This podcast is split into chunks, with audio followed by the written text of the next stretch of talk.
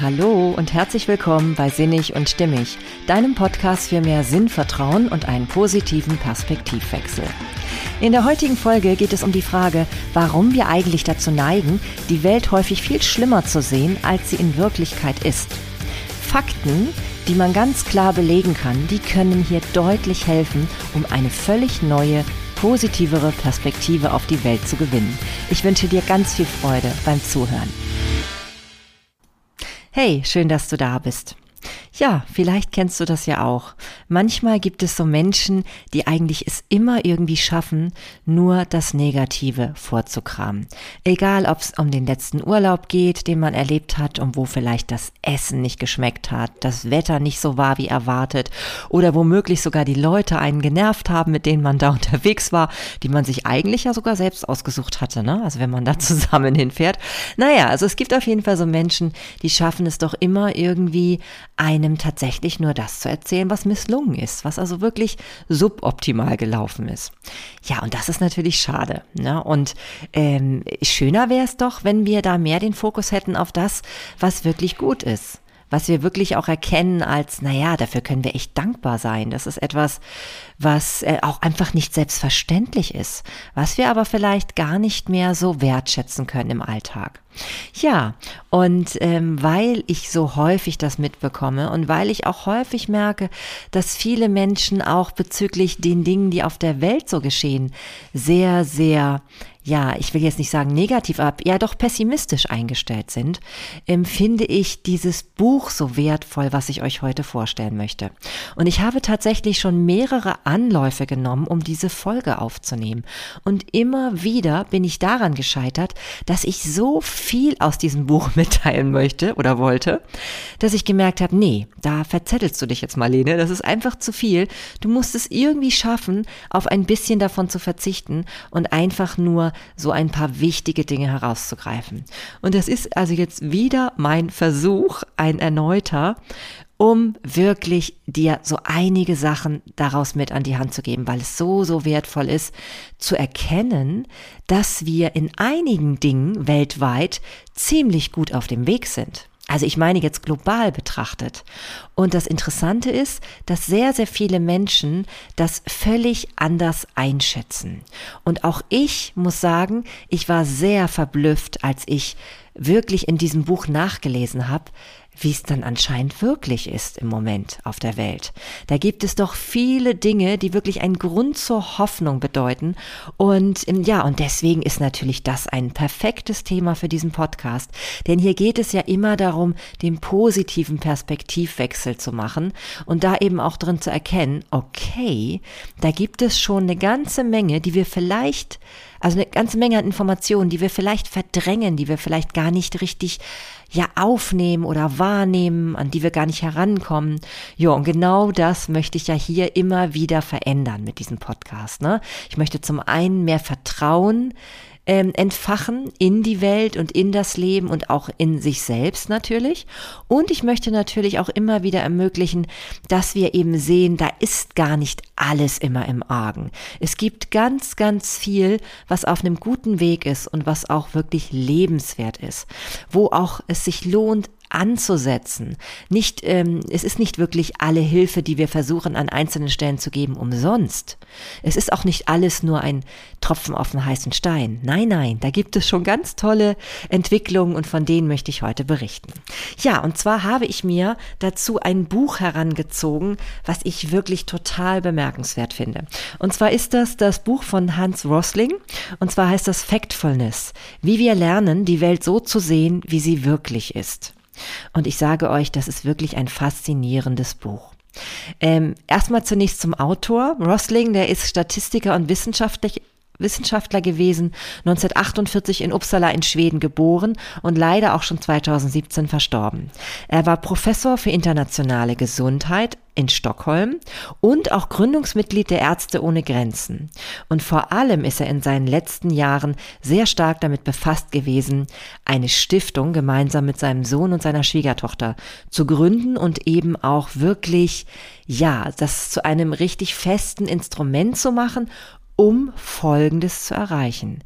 Es ging ihm darum, der verheerenden Unwissenheit in unserer Gesellschaft, und zwar in allen Ländern, bezogen auf die Situation in unserer gesamten Welt, dieser Unwissenheit eine auf Fakten basierte Weltsicht entgegenzustellen.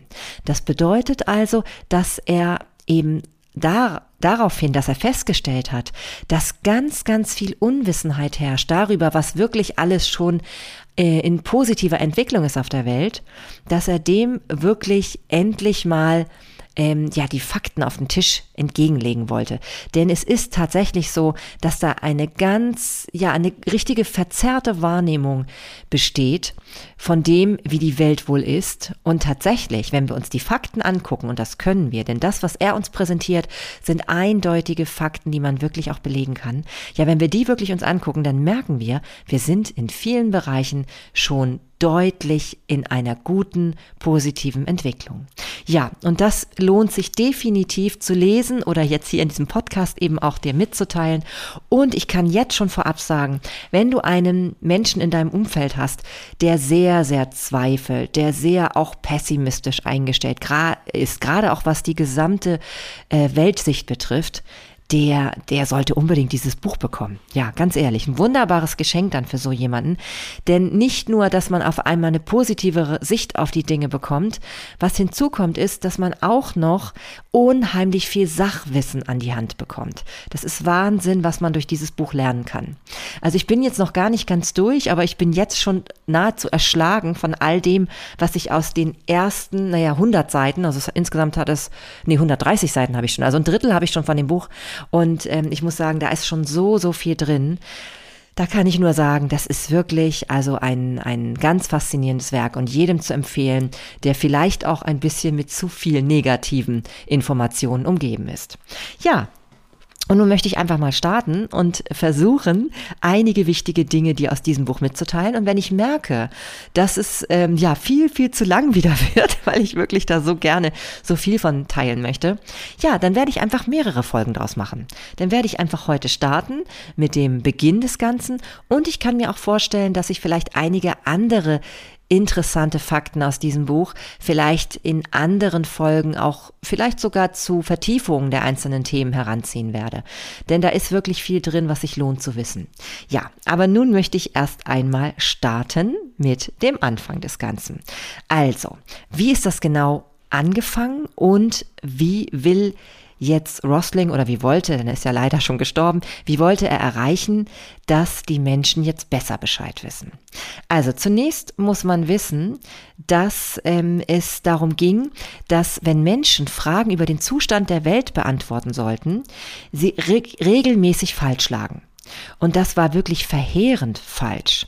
Wer sich ein bisschen mit mathematischer Statistik auskennt, der weiß, dass wenn es zum Beispiel Fragen gibt mit 3 Antwortmöglichkeiten, dass man dann in der Regel per Zufall irgendwann immer irgendwie ungefähr 33% trotzdem richtig hat, selbst wenn man gar keine Ahnung von der Materie hat. Ja, das bedeutet, wenn zum Beispiel Affen Bananen in ihrem Gehege liegen haben und da stehen auf den Bananen A, B und C drauf und das sind die 3 Antwortmöglichkeiten auf eine Frage und ein Affe greift jetzt sozusagen aus völligem Zufall eine Banane und isst diese, dann steht da ja ein Buchstabe drauf. Und das wäre dann so die reine Zufallsverteilung. Ne? Das würde bedeuten, okay, also 33% der Antworten wären völlig ohne Wissen absolut möglich richtig zu beantworten. Ja, das wäre so also diese Zufallswahrscheinlichkeit für richtige Antworten. Nun hat er aber rausgefunden, dass wenn er diese Fragen, und er hat davon 13 in dem Buch abgedruckt, wenn er diese Fragen an Personen gestellt hat, und zwar unabhängig davon, ob es jetzt so Menschen waren wie du und ich oder irgendwie vielleicht welche, die besondere akademische Ausbildung hatten oder vielleicht sogar Experten wie Politiker, die sich um globale Probleme bemühen oder um Experten aus Weltwirtschaftsforen oder wie auch immer. Also wirklich Leute, die mit guten Quellen auch ausgestattet sind, die also auch Berater haben und so, dass egal wen du fragst, sie alle deutlich unter dem Zufallsprinzip gelandet sind. Das bedeutet also, dass die im Schnitt tatsächlich eben nicht, wie man erwarten würde, 4 oder natürlich mehr richtige Antworten hatten, sondern weniger als 4. Im Durchschnitt haben tatsächlich alle Menschen nur 2 richtige Antworten über die Welt gewusst. Und das ist natürlich weniger als die zufällige richtigen Antworten. Also das ist eigentlich nahezu unmöglich. Das hat Rosling auch wirklich vor eine absolute Erstaunung, also er war absolut erstaunt über das Ganze und hat sich gedacht, wie kann denn das sein? Also wie kann es sein, dass wirklich selbst Nobelpreisträger, Investmentbanker, wirklich Menschen, die global gut Bescheid wissen müssten, so signifikant falsche Antworten geben zu diesen Dingen, wenn es um die Welt geht. Ja, und er ist zum Schluss gekommen, dass es wirklich so sein muss, dass es eine richtig verzerrt negative Sichtweise auf die Welt gibt, die wir aus irgendeinem Grunde in uns tragen. Ja, und diese hat irgendwie sicherlich auch was mit unserem Gehirn zu tun und mit unserer Vergangenheit, die einfach eine dramatisierende Weltsicht beinhaltet und absolut nicht der Realität entspricht.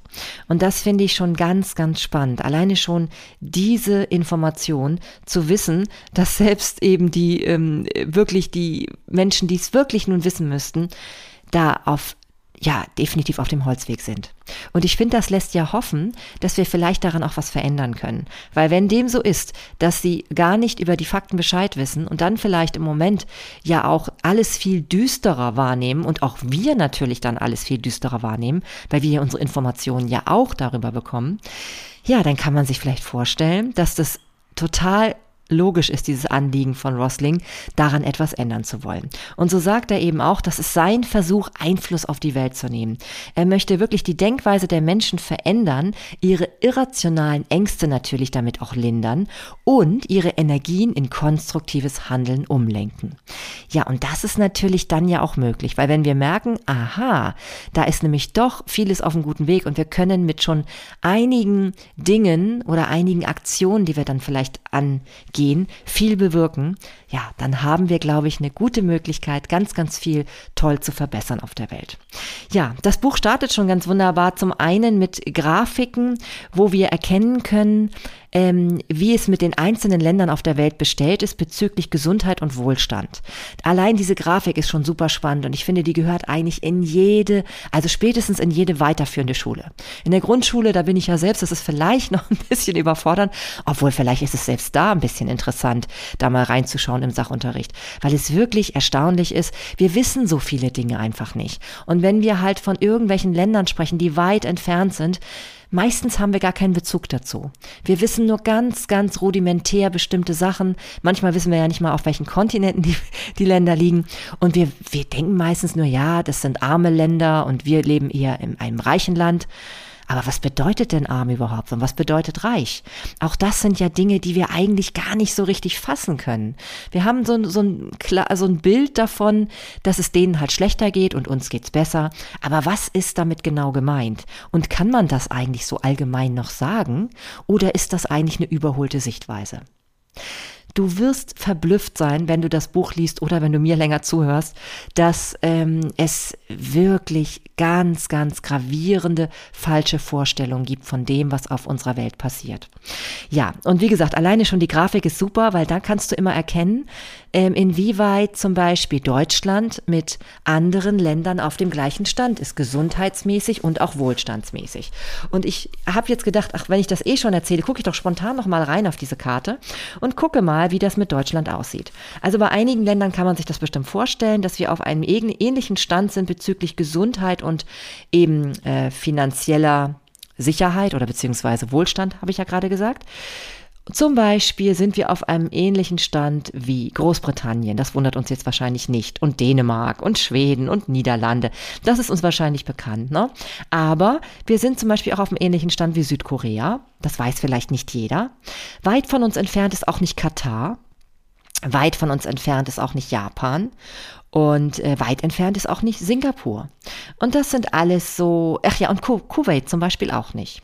Und ich finde, das sind so Informationen, die sind für mich gar nicht einsichtig gewesen. Das hätte ich so nicht wissen können. Und also ich hätte es wissen können, natürlich hätte ich mich vielleicht ein bisschen besser mal informiert über solche Themen. Denn interessanterweise sind diese ganzen Fakten, die Rosling uns zeigt in dem Buch, die kann man alle im Internet finden, auf der Seite der Vereinten Nationen und anderen Seiten, die wirklich gute Quellen Daten einfach liefern, ja. Allein das finde ich schon spannend. Und dann gibt es natürlich auch Länder, wo man vielleicht denken würde, die sind uns gar nicht so fern, aber die sind weit, weit weg. Und im Großen und Ganzen sieht man aber schon auf dieser, also weit, weit weg bezüglich des Wohlstandes und der Gesundheitsvorsorge, meine ich jetzt, ne? Also was wir sicherlich mitbekommen haben, ist, dass Somalia zum Beispiel einfach eine schwierige Situation hat und Afghanistan natürlich, das ist ja auch viel durch die Presse gegangen. Aber es gibt eben auch Länder, die da irgendwie große Probleme haben, die wir vielleicht gar nicht wissen. Und was auch spannend ist, manchmal ist es ja auch nur in bestimmten Bereichen so. Also manchmal sind die vielleicht gesundheitlich auf einer anderen Stufe als wir, aber wohlstandsmäßig dann besser oder eben andersrum. Also da gibt es schon ganz, ganz interessante Dinge, die man auf dieser Karte lesen kann. Und spannend ist natürlich auch, eben einfach nochmal, auch wenn wir es natürlich wissen, dass es viele Inder und viele Chinesen auf der Welt gibt, aber wenn wir das nochmal so grafisch dargestellt bekommen, das ist nämlich in so Punkten dargestellt, dann sieht man nochmal, was das eigentlich bedeutet, wie viele Menschen das ausmacht, ja. Und also alleine schon diese Grafik finde ich schon sehr spannend und ich kann es nur jedem ans Herz legen, sich da mal wirklich ein Exemplar mal zu holen oder sich das auszuleihen und da mal reinzugucken. Ja, und dann gibt es ja diese 13 Fragen, die Rosling am Anfang seines Buches stellt. Und auch das ist unheimlich spannend, denn wie gesagt, es ist ja so, dass die selbst von Experten fast alle komplett falsch beantwortet sind, ja. Also wenn immer nur 2 im Schnitt richtig beantwortet wurden, dann kann man sich ja vorstellen, dass eine Wahnsinnsunkenntnis besteht bezüglich dieser Informationen. Ja, und das sind jetzt gar nicht so Fragen, wo man so denkt, das kann niemand wissen. Also ich nehme mal aus diesen 13 Fragen mal 3 Beispiele oder 4 Beispiele heraus. Die erste Frage, also in dieser Liste ist es Frage 3. In den letzten 20 Jahren hat sich der Anteil der in extremer Armut lebenden Weltbevölkerung A. nahezu verdoppelt, B. nicht oder nur unwesentlich verändert oder C. deutlich mehr als halbiert. Also ich fasse es nochmal in meinen Worten zusammen. Es geht um den Anteil der Weltbevölkerung bezüglich extremer Armut. Also wie viele Menschen leben heute noch in extremer Armut im Vergleich wie vor 20 Jahren? Und da war halt, die Antwortmöglichkeiten waren A, nahezu verdoppelt. Also das heißt, doppelt so viele Menschen leben in extremer Armut. Oder B, es hat sich kaum verändert, also gleich viele. Oder C, es hat sich deutlich mehr als halbiert. Ja, und vielleicht ahnst du schon, es ist tatsächlich C. Also in den letzten 20 Jahren, und nun muss man ja wissen, ich bin ja auch Geschichtswissenschaftlerin, ich habe ja auch Geschichte studiert und 20 Jahre ist bezogen auf die ganze historische Entwicklung nun wirklich nicht lange. Und in dieser Zeit hat sich das deutlich mehr als halbiert. Das ist also ein Wahnsinnsfortschritt, der da passiert ist. Und ich muss ganz ehrlich sagen, das habe ich überhaupt nicht gewusst. Hast du das gewusst? Also vermutlich gibt es viele meiner Zuhörer, die das jetzt auch nicht gewusst haben, dass sich das so stark in den letzten 20 Jahren verbessert hat. Es kommt in der Presse auch einfach selten vor, ne? Und es ist interessant, wie das zustande kommt, warum das so selten vorkommt. Ich möchte davon ja noch berichten. Eine weitere Frage, die mich auch sehr verblüfft hat. Heute leben 2 Milliarden Kinder im Alter von 0 bis 15 Jahren auf der Welt. Wie viele Kinder werden es laut Angaben der Vereinten Nationen im Jahr 2100 sein? Also, wie viele Milliarden Menschen werden es im Jahre 2100 sein? Und es geht ja um die Kinder, nochmal zur Betonung, es geht um die Kinder, nur um die Kinder. Und es gibt im Moment 2 Milliarden. Also, wird es geben A. 4 Milliarden, B. 3 Milliarden oder C. 2 Milliarden. Also dann würde die Zahl halt so bleiben. Ja, was denkst du? Überleg doch mal, wie viele Kinder wird es im Jahre 2100 geben? Tja, und ich beantworte dir natürlich die Frage, es wird weiterhin 2 Milliarden Kinder geben. Tja, Das ist doch auch verblüffend, oder? Man denkt doch irgendwie, es müsste doch viel mehr Kinder geben, denn wir hören doch, und das ist jetzt die Frage Nummer 6, die ich auch nochmal vorlesen möchte, nach einer Prognose der UN wird die Weltbevölkerung bis 2100 um weitere 4 Milliarden Menschen gewachsen sein. Was ist die Hauptursache dafür? A. Es wird mehr Kinder jünger als 15 geben. Wer jetzt genau zugehört hat, der wird jetzt schmunzeln. B. Mehr Erwachsene zwischen 15 und 74 Jahre wird es geben. Oder C. Mehr sehr alte Menschen wird es geben. Also, woran liegt es wohl? Wir haben ja gerade gehört, es wird bis 2100 weitere 4 Milliarden Menschen mehr auf der Welt geben. Also, wenn ihr gut zugehört habt bei der Frage davor, dann wisst ihr, es wird nicht an den Kindern liegen. Es werden immer noch 2 Milliarden ungefähr bleiben. Es werden tatsächlich mehr Erwachsene zwischen 15 und 74 Jahren sein. Das erscheint ja im ersten Moment erstmal total merkwürdig und ich habe das auch erstmal nicht verstanden. Nach dem Lesen dieses Buches verstehst du das und das ist echt interessant. Also ich kann das, ja, ich sag's ja immer wieder, ne? Ich bin hier einfach ein totaler Fan von diesem Buch, weil man da so viel Wissen gewinnt und gleichzeitig auch so viel Optimismus mitnehmen kann. Ja, noch eine Frage. Wie viele der einjährigen Kinder auf der Welt sind gegen irgendwelche Krankheiten geimpft? A. 20%, B. 50% oder C. 80%? Naja, und vielleicht kannst du auch hier wieder schon ahnen, aus dem Grundtenor dieses Buches heraus, es sind tatsächlich 80%.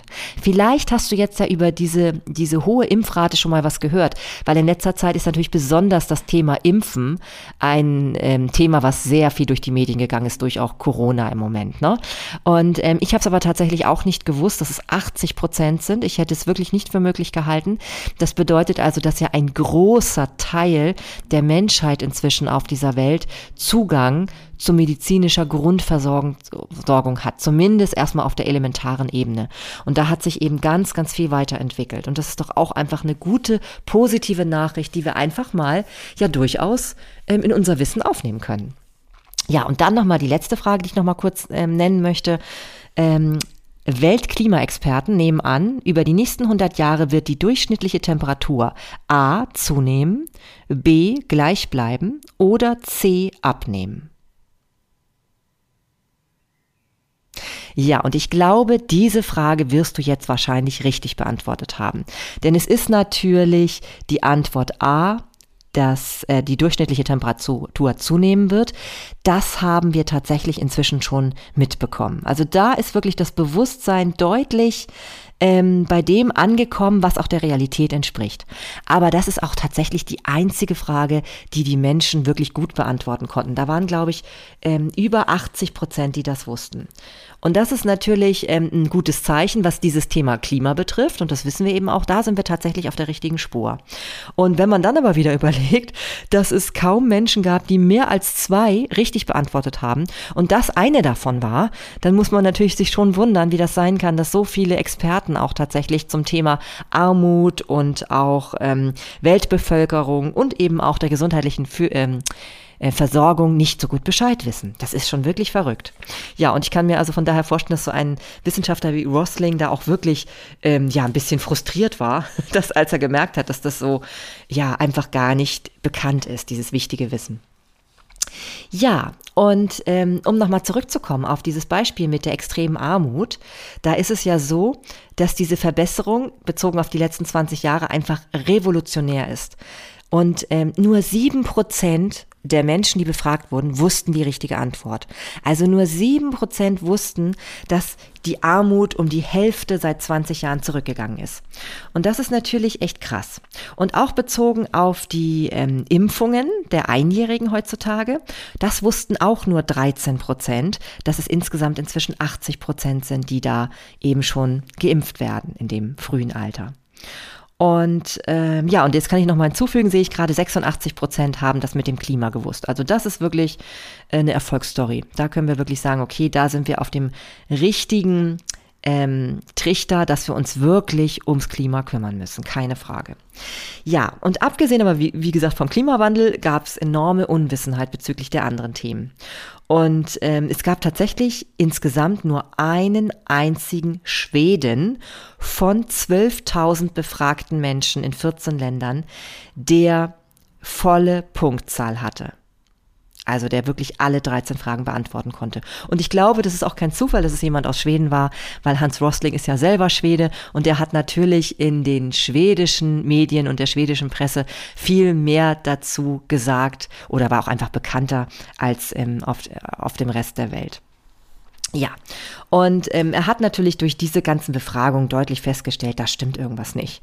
Und selbst wie gesagt, bei den Nobelpreisträgern ist ein völlig falsches, verzerrtes Bild von der Welt vorhanden. Und das ist natürlich eine systematisch falsche Testergebnisse, die dabei zustande gekommen sind. Und das ist einfach, wie ja schon vorher beschrieben mit dem Vergleich mit dem Affen, einfach absolut nicht mehr zufällig. Na, das ist wirklich verrückt, weil sonst müssten ungefähr per Zufall immer 4 Fragen richtig sein. Wir haben also den Fakt, dass Menschen glauben, die Welt ist viel bedrohlicher, gewalttätiger, hoffnungsloser, also insgesamt viel, viel dramatischer, als sie wirklich ist. Ja, weil sonst würden wir das nicht so stark negativ verzerren. Und ich finde, das ist eine sehr, sehr spannende Information. Weil was macht das mit uns Menschen? Was macht das mit uns, wenn wir so viel negativer von dem denken, was hier auf der ganzen Welt passiert, als wirklich real de facto es ist, ja? Das ist schon wirklich, ja, eine erstaunliche Information, muss ich sagen. Und was natürlich Rosling völlig recht hat. Er hat sich dann gefragt, wie wollen denn natürlich die Politiker und Nobelpreisträger oder Geschäftsleute, wie wollen die richtigen Entscheidungen treffen für die Welt auf globaler Ebene? Und wir wissen ja, heutzutage muss man ja alles global irgendwie entscheiden. Wie wollen die das machen, wenn sie gar nicht die klaren Fakten kennen über das, was in der Welt gerade passiert? Das geht ja auch wirklich nicht. Also wir wollen zum Beispiel Menschen zum Thema Armut wirklich sinnvolle, effektive Hilfe leisten, wenn wir eigentlich gar nicht wissen, dass es vor allem um ganz bestimmte Länder geht, wo das Ganze hinfließen muss. Ja, das ist natürlich dann schwierig. Oder wie wollen Geschäftsleute wirklich klar entscheiden können, wie sie bestimmte Produkte entwickeln, wie viele Menschen es überhaupt gibt, die diese Produkte gebrauchen können, wenn sie überhaupt nicht wissen, wie das de facto mit dem Einkommen in verschiedenen Ländern wirklich aussieht. Ja, und was sich da auch schon vielleicht positiv entwickelt und verändert hat. Ja, und das ist natürlich klar, das spielt natürlich im Endeffekt dann auch noch auf uns zurück, weil worüber machen wir uns Sorgen? Natürlich kriegen wir mit, was in den Nachrichten passiert und was da alles so berichtet wird und auch was Politiker sagen und wie die auch ihre Entscheidungen treffen und wo wir vielleicht auch manchmal eben auch solidarisch Hilfe leisten wollen für andere Länder. Und dann ist es natürlich verdammt wichtig, dass wir das auf Grundlage von Fakten machen, die es wirklich, die wirklich zeigen, wie der Hase läuft, so sage ich es jetzt einfach mal. Ja, und deswegen hat er nämlich auch klar gemerkt, ja, die Antworten können nicht einfach nur an mangelndem Wissen liegen, weil sonst würden ja die Leute, die mehr wissen, besser Bescheid wissen, sondern es muss einfach eine definitiv massive, schlechte Sichtweise existieren, die ja irgendwo herkommen muss, ne? Also es ist ja irgendwie klar, irgendwo muss es ja das Ganze seinen Anfang genommen haben. Und hat dann mit diesen ganzen Daten, die hat er gut aufbereitet und ist damit durch die Welt gefahren und hat eben vor vielen, vielen Menschen diese Vorträge gehalten, um ihnen zu zeigen, wie es denn eben wirklich ist. Und warum hält sich diese dramatische Weltsicht so hartnäckig? Das ist eben auch ganz spannend. Und er hat zum Beispiel auch auf dem Weltwirtschaftsforum in Davos, hat er auch einen Vortrag gehalten. Und da waren es immerhin 61%, die Frage bezüglich der Armut richtig beantwortet haben. Aber bezüglich des Bevölkerungswachstums wussten die auch nicht Bescheid und auch nicht bezüglich der Gesundheitsvorsorge. Und da waren ja nun wirklich die Creme de la Creme von Politikern, UN-Vertretern und allen Leuten dabei, die irgendwie wirklich Ahnung haben müssten und die auch wirklich Zugang haben zu Leuten, die richtig Ahnung haben. Also die haben ja gute Berater, die eben auch sicherlich die Quellen ja liefern. Warum hält sich dann diese Weltsicht so hartnäckig? Ja, und interessant ist eben, er sagt eben wirklich, dass es einfach so ist, dass das mit unserem Gehirn zu tun hat. Denn wir haben die Situation, dass unser Gehirn Illusionen erzeugen kann. Es gibt zum Beispiel dieses Beispiel mit den 2 Linien. Das hat haben die meisten von euch bestimmt schon gesehen. Die sind so links und rechts eingerahmt von so pfeilartigen Enden. Also einmal sind diese Pfeile nach innen gerichtet und einmal nach außen. Und dadurch entsteht die optische Täuschung, dass die beiden Geraden, die da gezeichnet sind, eine unterschiedliche Länge haben. De facto aber ist es so, dass diese Geraden gleich lang sind. Und wir erkennen also da heraus, dass es also eine Illusion entstanden ist, denn wenn man sie nachmisst, die Linien sind gleich. Interessanterweise ist es aber so, dass diese Illusion eben nicht im Auge, sondern im Gehirn entstehen. Und da haben wir jetzt hier de facto also wirklich eine globale Illusion. Unsere Gehirne, die interpretieren ganz systematisch unsere Welt viel negativer, als sie wirklich ist. Ja, und man kann sich natürlich vorstellen, früher waren unter Umständen diese Instinkte, die wir also haben bezüglich unserer Welt, diese negative Sichtweise, vielleicht auch wirklich hilfreich. Denn es war wichtig, rasche Entschlüsse damals zu treffen. Ja, also früher, als wir noch in harten Zeiten gelebt haben, da war es natürlich ganz wichtig, dass wir mit unmittelbaren Gefahren ganz spontan umgehen konnten. Da mussten wir schnell Schlüsse ziehen und entscheiden und handeln, ja. Und damals war es zum Beispiel auch klar, dass es so wichtig war, Informationen und Nachrichten über negative Dinge, die auf der Welt passieren, zu erfahren. Denn wenn irgendetwas Schlimmes passierte, dann musste man das wissen, um sich selber schützen zu können. Das war damals ja so. Heute jedoch ist es ja so, dass wir Dinge erfahren, die meistens mit unserem konkreten Leben manchmal gar nicht unbedingt was zu tun haben. Wir werden aber trotzdem damit überschüttet, mit diesen negativen, dramatischen Geschichten. Und deshalb sind wir auch so an Klatsch interessiert und eben an allem, was irgendwie eigentlich düster läuft und gar nicht so schön ist. Ja, kann man aus der Geschichte heraus also gut verstehen, weil damals war es überlebensnotwendig, solche Informationen zu bekommen, damit man sich eben noch schützen konnte und sich ja irgendwie in Sicherheit bringen konnte. Ja, und dann auch so ein Beispiel. Früher war es eben wichtig, gerade aufgrund von Hungersnöten oder eben auch schwierigen Zeiten, Missernten, wie auch immer, dass man, wenn man zum Beispiel jetzt irgendwie an Lebensmittel kam, die zucker- und fettreich waren, das war natürlich total gut, weil dadurch hatte man Energielieferanten, die einem wieder die nötige Energie zugeführt haben. Dummerweise haben wir das aber heute immer noch, dieses Verlangen nach Zucker und nach Fett. Im Übermaße leider. Also dadurch gibt es natürlich heute viele, viele fettleibige Menschen. Natürlich total ärgerlich, weil heutzutage brauchen wir ja diese überschüssige Energie gar nicht mehr. Ganz im Gegenteil. Wir müssten eigentlich viel mehr Energie abbauen, ne? Also diese angelegte in unseren Fettdepots meine ich jetzt, ne? Nicht diese Energie, die wir für Aktionen und so brauchen, die brauchen wir natürlich, aber eben diese überschüssige Fettdepots, diese meine ich da, die wir uns in unseren Speckröllchen anarbeiten, nenne ich das jetzt mal, ja, die brauchen wir eigentlich gar nicht mehr und es ist natürlich auch noch so ein Instinkt von früher. Und ich merke das ja selber immer wieder am eigenen Leib. Ich habe so ein Verlangen manchmal nach Zucker und nach Fett. Also in Kombination natürlich die Schokolade zum Beispiel. Also ist natürlich klar, dass das irgendwie alles mal hilfreich war. Aber heute ist das natürlich überhaupt nicht mehr hilfreich. Und wir sind auch tatsächlich, also zum einen wissen wir haben ganz viele übergewichtige Menschen. Wir haben diese dramatischen Instinkte immer noch und wollen möglichst schnell Entscheidungen treffen. Und das ist auch immer noch sinnvoll natürlich. Wir können nicht alles, was auf uns einströmt, analysieren. Das würde uns überfordern. Aber wir müssen natürlich diesen Dramenkonsum absolut in den Griff kriegen. Denn es macht keinen Sinn, das immer noch alles so negativ zu betrachten, wenn da viel auf einem guten Weg ist. Und dafür sorgt Rosling, dass wir endlich mal die richtigen Informationen an die Hand bekommen. Also es geht tatsächlich bei Factfulness darum, dass wir durch diese Daten, die wir eben nachvollziehen können, und die wir wirklich auch im Internet einsehen können auf wichtigen Seiten und übrigens auch auf der Seite, die zu dem Buch existiert, da können wir wirklich sehen, so ist es wirklich und das gibt es jetzt an Entwicklung.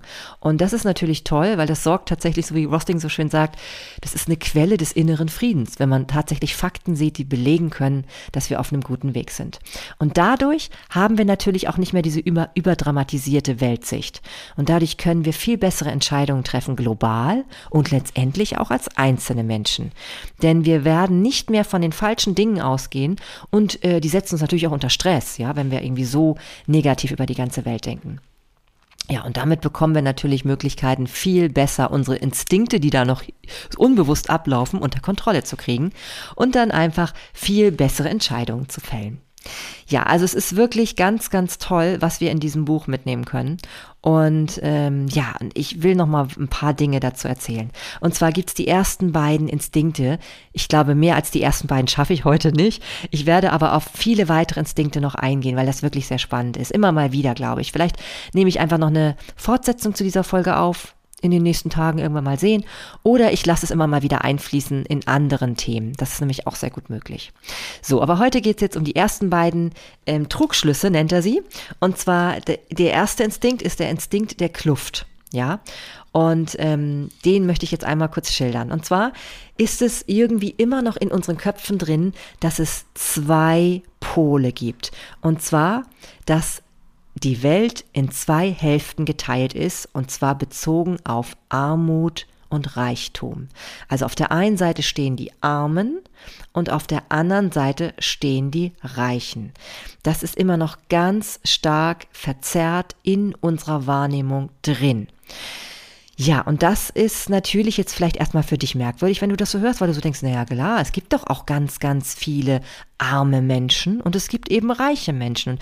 Und wir in der Regel, die wir jetzt diesen Podcast hier entweder produzieren, so wie ich gerade, oder hören, so wie du gerade, wir wissen natürlich, ja, wir gehören zu den Reichen. Und das stimmt natürlich oberflächlich betrachtet erstmal schon. Klar, das ist natürlich jetzt erstmal schon richtig. Aber, und das ist eben das Wichtige, es ist viel zu vereinfacht. Denn da hat sich ganz, ganz viel verändert und man kann nicht mehr einfach so davon sprechen, dass die Welt aus zwei Teilen besteht, aus Arm und Reich. Das stimmt so nicht. Das ist viel zu vereinfachend und diese vereinfachte Sichtweise sorgt dafür, dass wir auch zu Fehlinterpretationen unserer Gesamtentwicklung kommen. Und das ist so, so spannend. Ja, und wenn du nämlich zum Beispiel die Kindersterblichkeit betrachtest, das ist ein ganz gutes Indiz dafür, um zu beurteilen, was sich da verändert auf der Welt. Also Kindersterblichkeit und auch die Familiengröße zum Beispiel. Das ist nämlich ganz, ganz spannend. Und nun kann man tatsächlich sagen, dass schon 1995, da hat Rosling schon darüber gesprochen mit seinen Studenten, die Familiengröße und die Kindersterblichkeit sich in den sogenannten, und das ist ganz wichtig, sogenannten Entwicklungsländern und den entwickelten Ländern nahezu angepasst hat. Ja, also da gibt es gar keine großen Unterschiede mehr. Und das ist natürlich ein Wahnsinnsfortschritt. Ja, und wir können jetzt nicht mehr einfach nur sagen, das sind Entwicklungsländer und das sind entwickelte Länder. Ja, also das sind die Armen und das sind die Reichen. Das passt nicht mehr, weil sich da ganz viel verändert hat.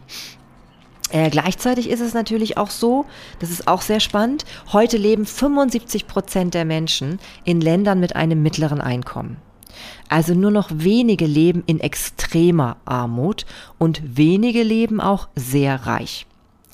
Nun kann man natürlich sagen, klar, es ist immer eine Art der Betrachtungsweise, also es ist relativ, was arm ist und was reich ist, ja. Und das ist auch ein bisschen das Problem des Ganzen, weil dadurch können wir die positive Entwicklung nicht mehr erkennen. Denn wenn wir natürlich alles, was nicht dem Standard, zum Beispiel jetzt hier von uns Deutschen oder vom westlichen Europa betrifft, wenn all das arm ist, dann haben wir natürlich auch ein Problem, weil dann können wir die Entwicklung, die positive, die es gibt, nicht mehr erkennen. Und was auch sich verbessert hat, ist zum Beispiel die Schulbildung von Mädchen, die ist deutlich besser geworden. Da gibt es gar nicht mehr so große Unterschiede zu Jungen. Und auch die Lebenserwartung ist deutlich gestiegen. Die ist jetzt selbst in den Ländern mit den extrem niedrigsten Einkommen und gesundheitlicher miserabler Vorsorge ist sie inzwischen bei 62 angekommen, 62 Jahre. Und das ist natürlich schon wesentlich besser als noch vor einiger Zeit. Und das wussten zum Beispiel auch nur 20% der Befragten. Also ganz, ganz spannend. Und ja, die schlimmsten Lebensbedingungen haben immer noch Afghanistan, Somalia und die Zentralafrikanische Republik. Da ist es also wirklich definitiv so, dass die Situation ganz, ganz schwierig ist. Und dennoch kann man einfach nicht sagen, es gibt eine Mehrheit der Welt, die in Not und Elend lebt. Das ist schlichtweg falsch. Und das ist wichtig zu wissen, denn sonst können wir gar nicht das wahrnehmen, was da alles, wie gesagt, ist. Ich wiederhole mich permanent, glaube ich, aber was da positiv einfach in Entwicklung ist. Also, was können wir denn dann sagen, wenn wir nicht mehr Entwicklungsländer sagen sollen? Und da Rosling das ganz wichtig ist und ich das inzwischen auch verstehen kann, weil ich seinem Gedankengang sehr gut nachfolgen kann, weil sonst kann man eben gar nicht erkennen, was sich da Positives entwickelt hat, hat er einfach 4 Einkommensniveaus aufgestellt. Und zwar Stufe 1, Darauf leben 1 Milliarde Menschen. Und diese 1 Milliarde Menschen, die sind dadurch gekennzeichnet, dass sie ungefähr $1 bis $2 Einkommen pro Tag haben. Das sind also meistens Bauern, die eben noch ihre Lebensmittel selbst anbauen. Sie haben keine Schuhe in der Regel, auch die Kinder nicht. Sie müssen ungefähr 1 Stunde lang Wasser holen. Also der Weg ist 1 Stunde weit, so meine ich das. Sie haben keine Medikamente und eine sehr geringe Lebenserwartung. Ja, also ich hatte ja vorher schon gesagt, das sind ungefähr nur 62 Jahre dann. Und bei guten Ernten haben sie eventuell Glück, Überschüsse zu verkaufen und dann in die Stufe 2 zu kommen. Und auf der Stufe 2 gibt es 3 Milliarden Menschen, die haben dann schon durchschnittlich $4 zur Verfügung. Insgesamt gibt es eine Bandbreite von $2 bis $8. Hört sich natürlich für uns unheimlich wenig an. Aber wenn ein Mensch vorher in Stufe 1 war, dann ist das ein Wahnsinnsfortschritt. Denn auf dieser Stufe kann man sich schon Lebensmittel kaufen. Man muss sie also nicht mehr selber anbauen. Man hat ein Fahrrad zur Verfügung. Man hat Schuhe für die Kinder und auch für sich selbst.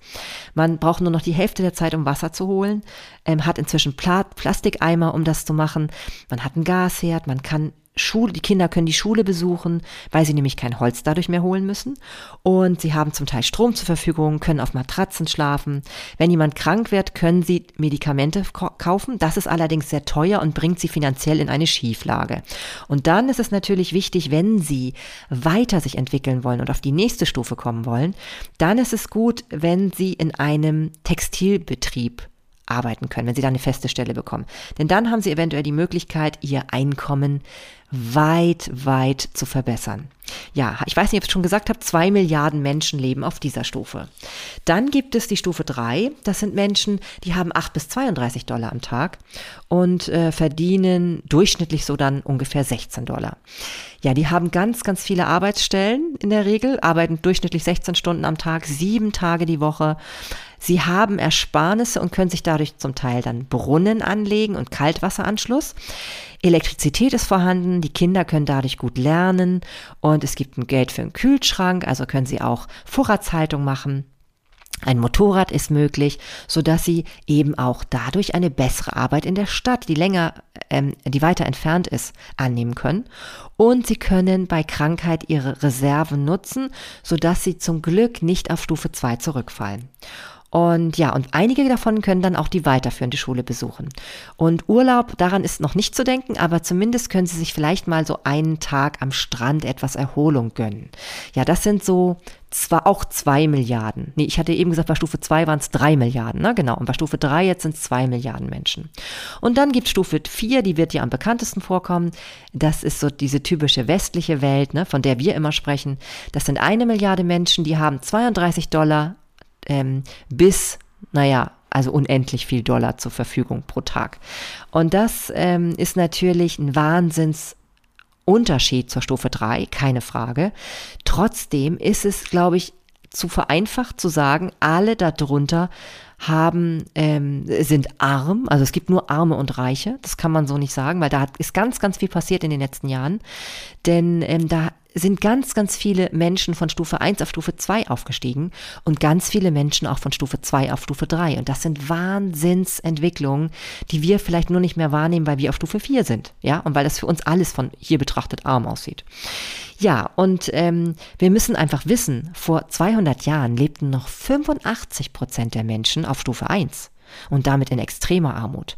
Heute sind das ja nur noch, was habe ich gesagt, 1 Milliarde Menschen von insgesamt, von 7 Milliarden. Also nur noch 1/7. Und das ist natürlich eine deutliche Verbesserung. Ja, und Rosling ärgert sich natürlich, dass trotzdem diese Begriffe Entwicklungsländer und entwickelte Länder immer noch wieder benutzt werden. Auch die UNO macht das. Und und das ist ihm natürlich auch irgendwie ein Dorn im Auge, weil er möchte wirklich deutlich machen, dass da ganz viel positive Entwicklung ist. Aber der Mensch neigt eben zu diesem binären Denken, ne? Also gut, schlecht, ne? Arm, reich, weiß, schwarz, ja, und das macht das Ganze so schwierig. Und wenn wir aber da so ein bisschen mehr drauf gucken, dass da ganz vieles möglich ist und dass es eben nicht nur Milliardäre und die Ärmsten gibt, weil das wird ja häufig in der Presse so ein bisschen dargestellt, ne? Wenn was entgegengesetzt dargestellt wird, dann sind das ja meistens diese dramatisierenden Geschichten, wo eben nur gezeigt wird, dass es Milliardäre gibt auf der einen Seite und Menschen, die nicht genug zu essen haben auf der anderen Seite. Und ich will hier nochmal ganz deutlich betonen, es geht mir nicht darum, die Armut zu bagatellisieren. Um Gottes Willen, darum geht es nicht. Aber es geht mir darum, zu sagen, dass wir viel zu wenig darüber erfahren, was sich da schon verbessert hat, wie viele Menschen eine Stufe weitergekommen sind. Und ich finde, das ist so wichtig, um die Hoffnung in der Welt auch immer wieder zu betonen, dass da ganz viel gerade passiert, dass da ganz viel sich positiv entwickelt und dass das eben auch einfach eine Quelle dafür ist, auch um für uns positiv zu denken und um eben auch zu sehen, dass wir Dinge wirklich bewirken und auch schon bewirken können und auch bewirkt schon haben. Und was zum Beispiel natürlich wenige Dollar für einen Menschen auf Stufe 1 ausmachen können, wenn der eben diese mehr zur Verfügung hat, ja, das kann man dadurch auch ganz deutlich sehen. Und interessant ist zum Beispiel eben auch, dass dann die Bildung eine entscheidende Rolle spielt, insbesondere die Bildung von Frauen. Das fand ich so spannend, weil die Bildung von Frauen bedeutet, dass sie in der Regel weniger Kinder dann bekommen. Das finde ich schon mal spannend und dadurch ist es dann so, dass die einzelnen Kinder natürlich viel besser aufwachsen können. Die werden ja nicht mehr gebraucht, um später zum Lebensunterhalt der ganzen Familie beizutragen, sondern dann können sie auf einmal zur Schule gehen. Ja, also das ist ganz eng in Verbindung. Ja, und dann wiederum, wenn diese wenigen Kinder es viel besser haben, dann haben sie viel mehr Möglichkeiten, eine bessere Bildung zu bekommen und das setzt sich dann positiv fort. Ja, dann hat man natürlich viel bessere Möglichkeit, um aufzusteigen in höhere Schichten. Ja, also wir sehen, jetzt verstehe ich auch immer, warum so viel immer wieder plädiert wird dafür, besonders in die Bildung der Mädchen zu investieren, weil das eine ganz, ganz große Rolle spielt für die Gesamtentwicklung auf der Welt. Also ich finde das einfach ganz, ganz bemerkenswert und ja, total auch unterstützenswert, da irgendwie immer den Fokus drauf zu lenken. Ja, also wir kriegen diesen Instinkt der Kluft, die es eben gar nicht gibt, so in dem Sinne mit Arm und Reich, kriegen wir dadurch ein bisschen besser in den Griff, dass wir zum einen uns bewusst machen, wir sollten nicht nur die Durchschnitte vergleichen, sondern wir sollten die Bandbreiten erkennen. Wir sollten wirklich wissen, dass wenn zum Beispiel in Brasilien immer wieder davon gesprochen wird, dass es einen extremen Unterschied zwischen Armen und Reichen gibt, sollten wir dennoch wissen, dass wir wahrscheinlich meistens in der Presse nur die extremsten Fälle sehen. Also nur die Ärmsten der Armen und nur die Reichsten der Reichen.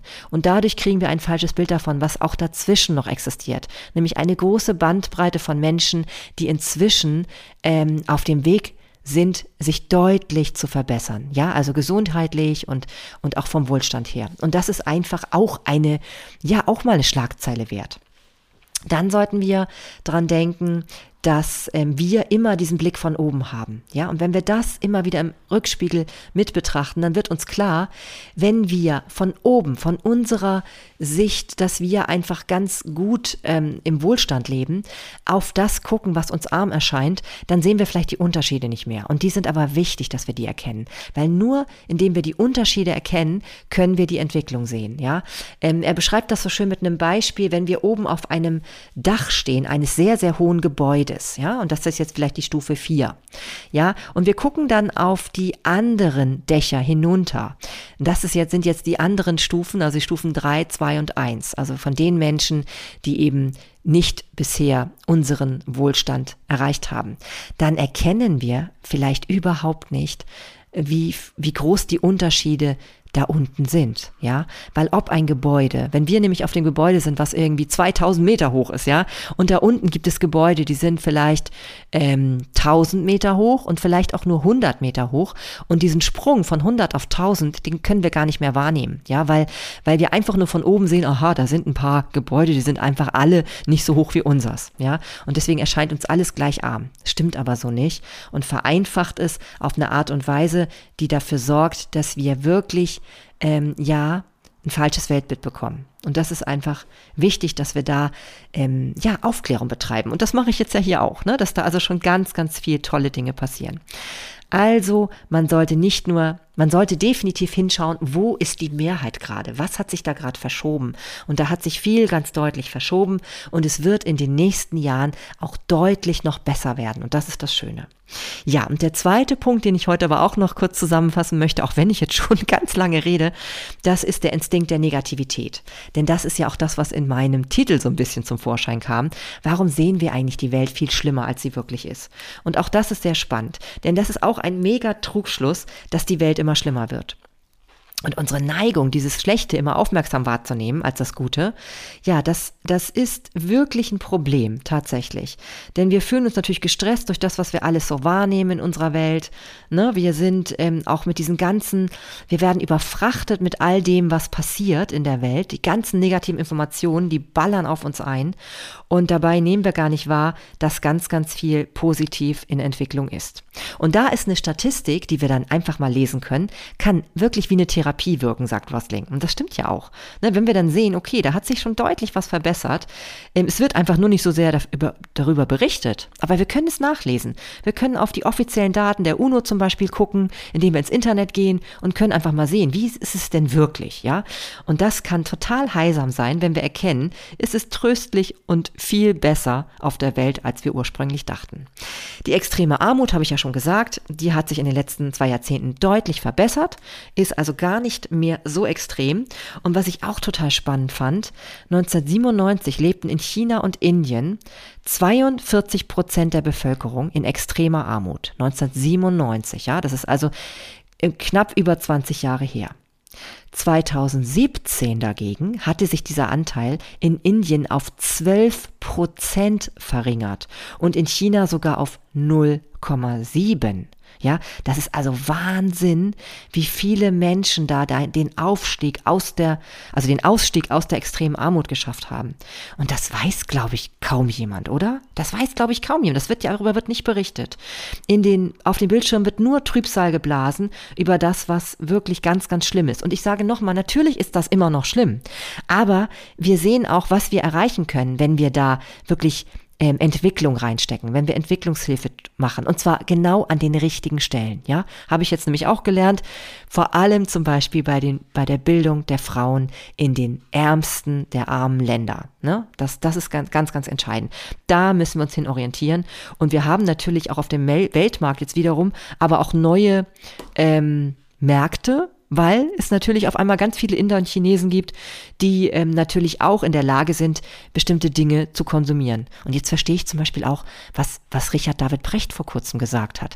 Da hat er nämlich mal über Ernährung gesprochen und warum es überhaupt nicht reicht, wenn wir hier im Westen anfangen würden, jetzt alle zum Beispiel vegan zu leben. Ja, also vegan ist ja durchaus, das wissen ja viele auch, eine Möglichkeit, dass wir auf der Welt Hunger durchaus stark verringern können. Aber natürlich gibt es jetzt Länder wie China und Indien, die jetzt langsam so erst sich entwickeln in die Stufe 3 und irgendwann auch 4 hinein, die natürlich jetzt uns erstmal das nachmachen, was wir lange, lange gemacht haben. Und wir haben natürlich sehr viel Fleisch gegessen. Und Vegetarier gibt es natürlich auch immer noch wenig. Das heißt, wir können nicht erwarten, dass die auf einmal diese Stufe überspringen und bei uns landen, nach dem Motto, ja, jetzt gibt's ja auch schon ein paar, die dann irgendwie vegan werden. Das ist natürlich totaler Quatsch. Und ich weiß natürlich auch, dass wir auch in unserem Lande noch ganz viele Menschen haben, die einfach sehr, sehr viel Fleisch essen und auch essen wollen. Aber das wird mir jetzt alles so ein bisschen klarer, diese ganzen Zusammenhänge, die dadurch entstehen, weil natürlich jetzt diese Länder nachziehen und all das konsumieren wollen, was wir in den letzten 20 Jahren konsumiert haben. Völlig logisch, ne? Also gibt es da ganz, ganz große Veränderungen auch auf dem Weltmarkt. Und ich finde, es ist umso wichtiger, dass wir da ethisch verantwortungsvoll mit umgehen, dass wir uns auch überlegen, wie wir einfach mit diesen Veränderungen in der Welt umgehen wollen. Und wie wir auch als Vorbild dienen können, wenn wir eben bestimmte Dinge vorleben. Das ist ja ganz, ganz wichtig, ne?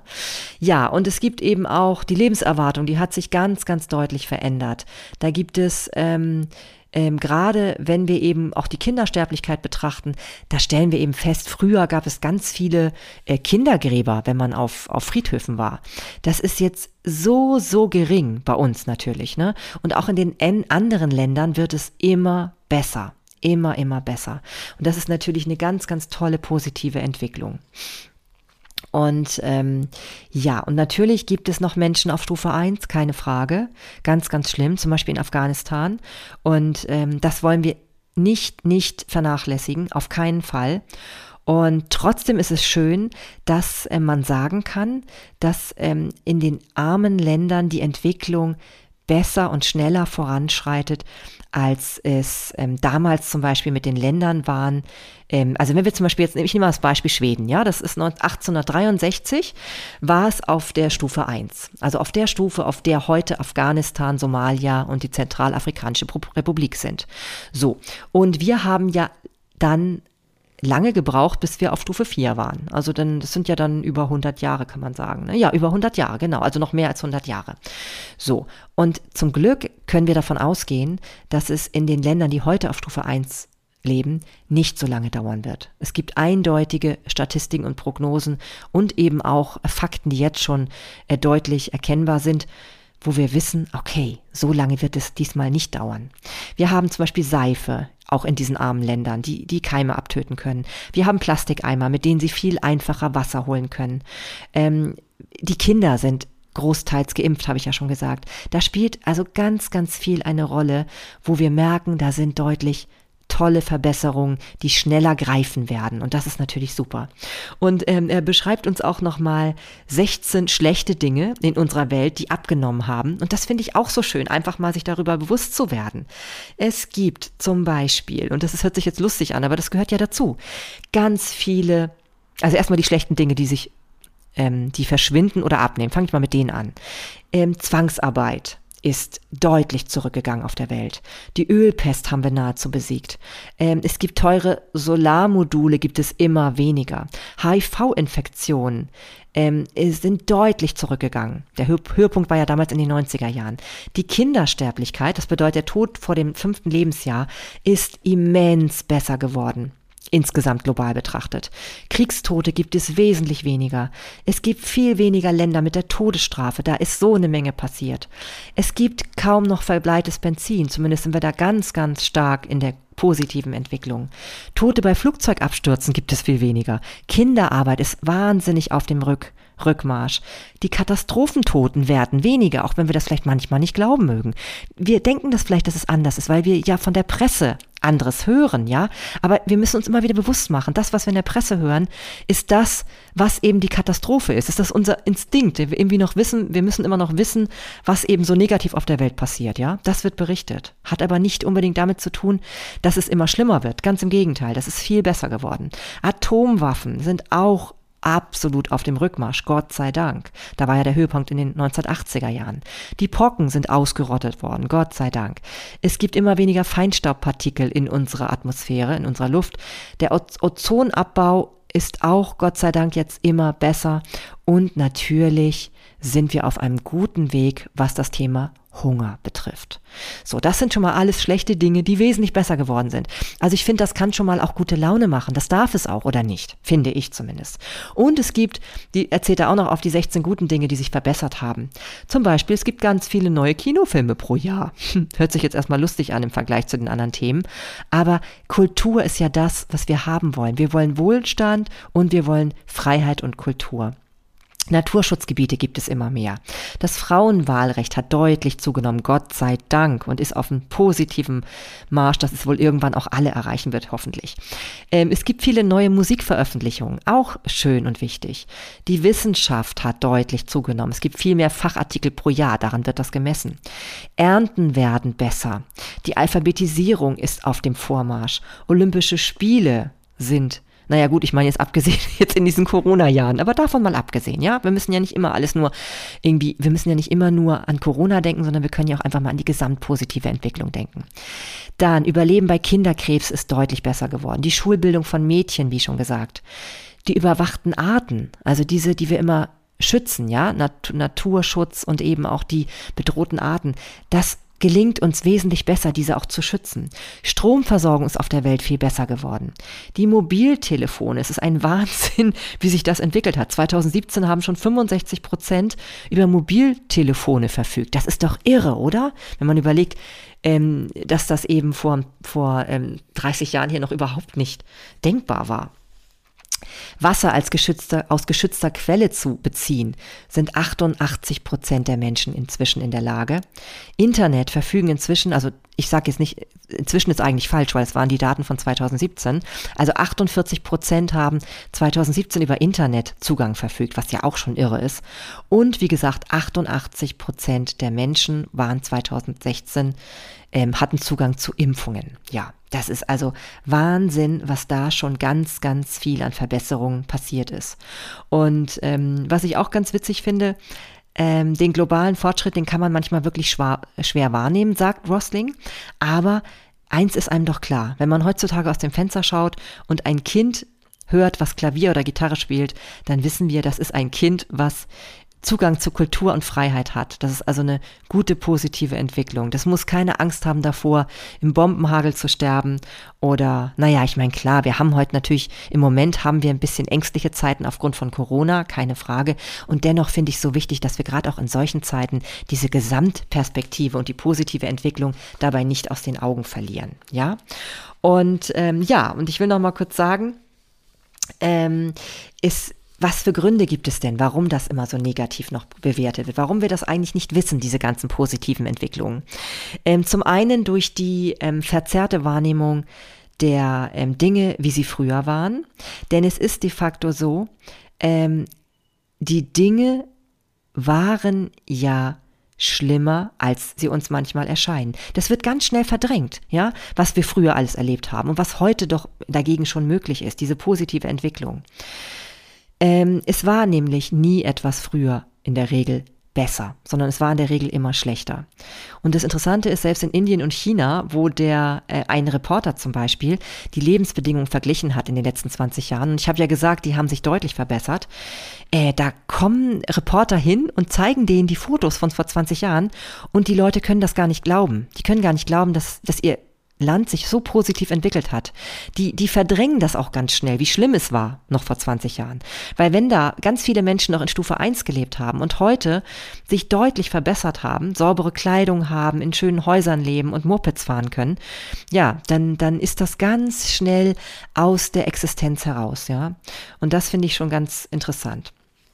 Ja, und dann ist es noch so, das hatte ich ja auch schon gesagt, es wird selektiv berichtet über das, was in der Welt passiert.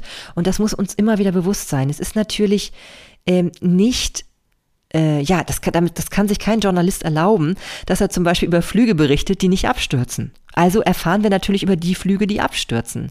Ja, der berichtet auch nicht über Ernten, die nicht fehlschlagen, sondern er berichtet über die Missernten, die zu viel Hunger führen in der Welt. Aber es gibt natürlich immer weniger Hunger auf der Welt und immer weniger Ernten, die fehlschlagen. Und es gibt auch immer weniger Menschen, die ihren Job verlieren. Jetzt mal, wie gesagt, betrachtet das global insgesamt, ja, und nicht bezogen jetzt auf die Corona-Phase, die wir jetzt gerade erleben, ja. Ich finde, es macht dort trotzdem deutlich, dass wir auf eine gute Entwicklung hinsteuern und dass wir sicherlich auch diese Zeit von Corona gut wuppen werden, weil wir insgesamt auf einem guten Weg weltweit sind. Und das ist ja wichtig zu wissen. Der Hunger ist deutlich auf dem absteigenden Ast. Selbst wenn wir jetzt wahrscheinlich schlimme Dinge natürlich klar auch in Indien erleben, aber insgesamt kriegen wir das sicherlich viel schneller wieder in den Griff, als wir das noch vor 100 Jahren geschafft hätten. Ja, und deswegen, wie gesagt, die allmählichen, langsamen Besserungen, die kriegen wir nicht mit. Und die haben aber eine Tragweite für Millionen von Menschen, die es deutlich besser haben als vor wenigen Jahren noch. Und das ist einfach schön. Auch die zunehmende Pressefreiheit, die sorgt natürlich dafür, dass wir viel Schlechtes von der Welt mitbekommen. Aber gleichzeitig ist es ja auch ein Fortschritt, dass wir eben diese Pressefreiheit haben. Das dürfen wir ja nicht vergessen. Und wir müssen dabei nur berücksichtigen, dass wir eben diese positiven Dinge nicht so oft geschildert bekommen. Übrigens hat auch die Kriminalität in den USA deutlich nachgelassen. Das erfahren wir nur nicht, ja. Es ist so interessant, dass wir immer mehr von den Gewaltdelikten hören, als von dem, was da besser geworden ist. Also allein der Vergleich von 1990 zu 2016 zeigt, die Gewaltdelikte haben von 14,5 Millionen sind die gesunken auf 9,5. Ja, aber es ist natürlich klar, wenn etwas Schlimmes passiert, und das will ich natürlich auch wieder nicht schmälern, dass das natürlich schlimm ist, klar, dann wird das natürlich aufgebauscht von der Presse. Und das wird dann manchmal auch zur Krise hochgeredet und politisch genutzt von einzelnen Leuten, die politisch an die Macht kommen wollen. Wir müssen uns aber immer klar machen, wir sind da auf dem Weg der Besserung. Lest dieses Buch, ich sag's nur, immer wieder.